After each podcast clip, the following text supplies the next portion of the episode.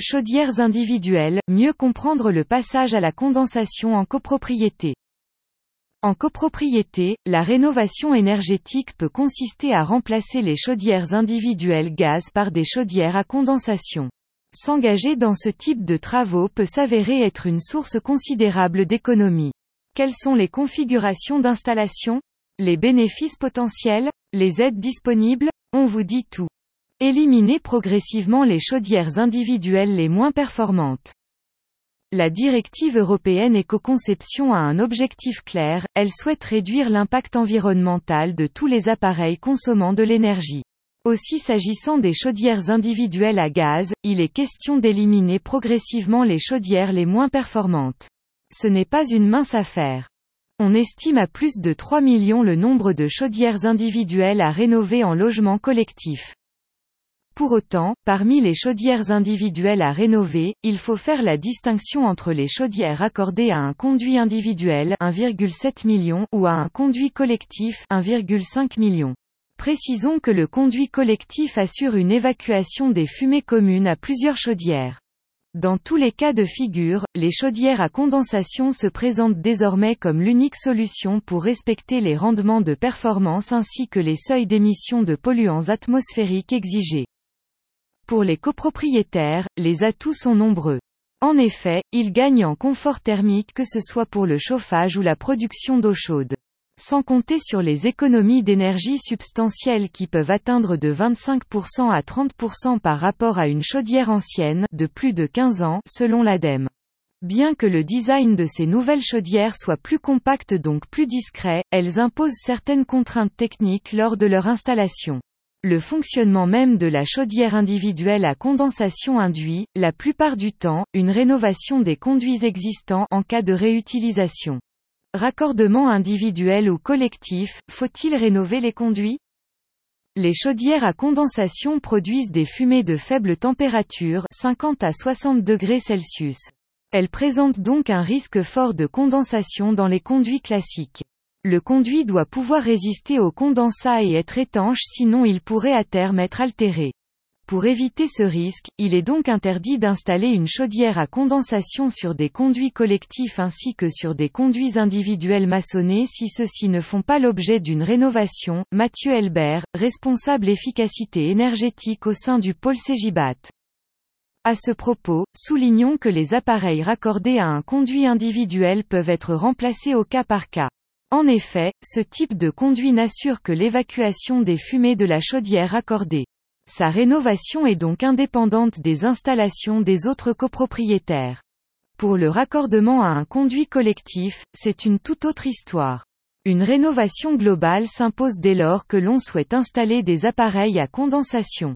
En France, cinq configurations de conduits collectifs sont concernées en cas de rénovation, Alsace, Chainte, V M C gaz, conduit d'alvéole technique gaz, conduit collectif pour chaudière étanche fonctionnant en tirage naturel, trois C E. Il existe des solutions de rénovation adaptées à toutes les typologies de conduits collectifs existants, excepté pour le cas de la V M C gaz. Des solutions de rénovation pour les conduits collectifs. Vous pouvez opter pour une solution au cas par cas. Cette solution est radicale puisqu'elle consiste à supprimer l'ancien raccordement au conduit collectif. La toute nouvelle chaudière à condensation étanche va évacuer ses fumées grâce à une ventouse placée en façade. Cette ventouse pourra également être placée en toiture dans l'hypothèse où le logement se trouve au dernier étage. Compte tenu des modifications générées sur le bâtiment, un accord préalable et systématique de la copropriété s'impose. D'autre part, cette solution suppose que la pièce qui accueille la chaudière ventouse se trouve en périphérie du bâtiment. La solution de rénovation globale.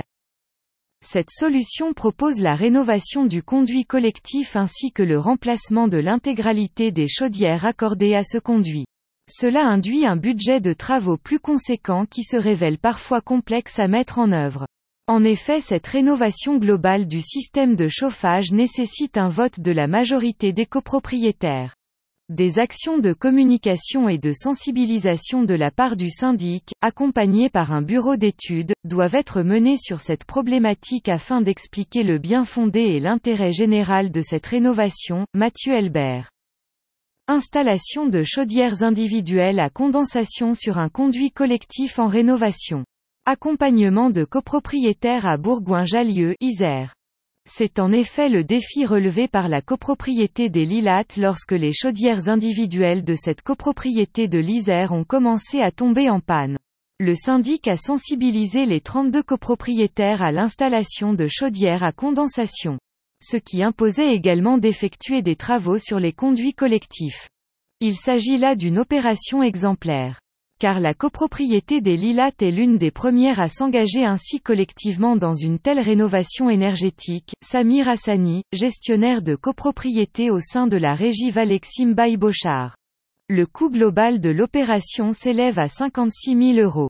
Au-delà des prix négociés pour l'achat groupé des chaudières, chaque copropriétaire a bénéficié, à titre individuel, des certificats d'économie d'énergie, de crédit d'impôt. À noter, en raison du caractère exemplaire et précurseur de cette opération, la copropriété a perçu une aide exceptionnelle de la part de G R D F. Cette réalisation à la copropriété des Lilates est une réussite. Cette rénovation globale du système de chauffage n'aura duré que trois semaines en période hors chauffe, sans incidence sur le quotidien des habitants qui ont pu rester dans leur logement. Désormais, les copropriétaires profitent d'une véritable diminution de leur facture de chauffage pour un meilleur confort.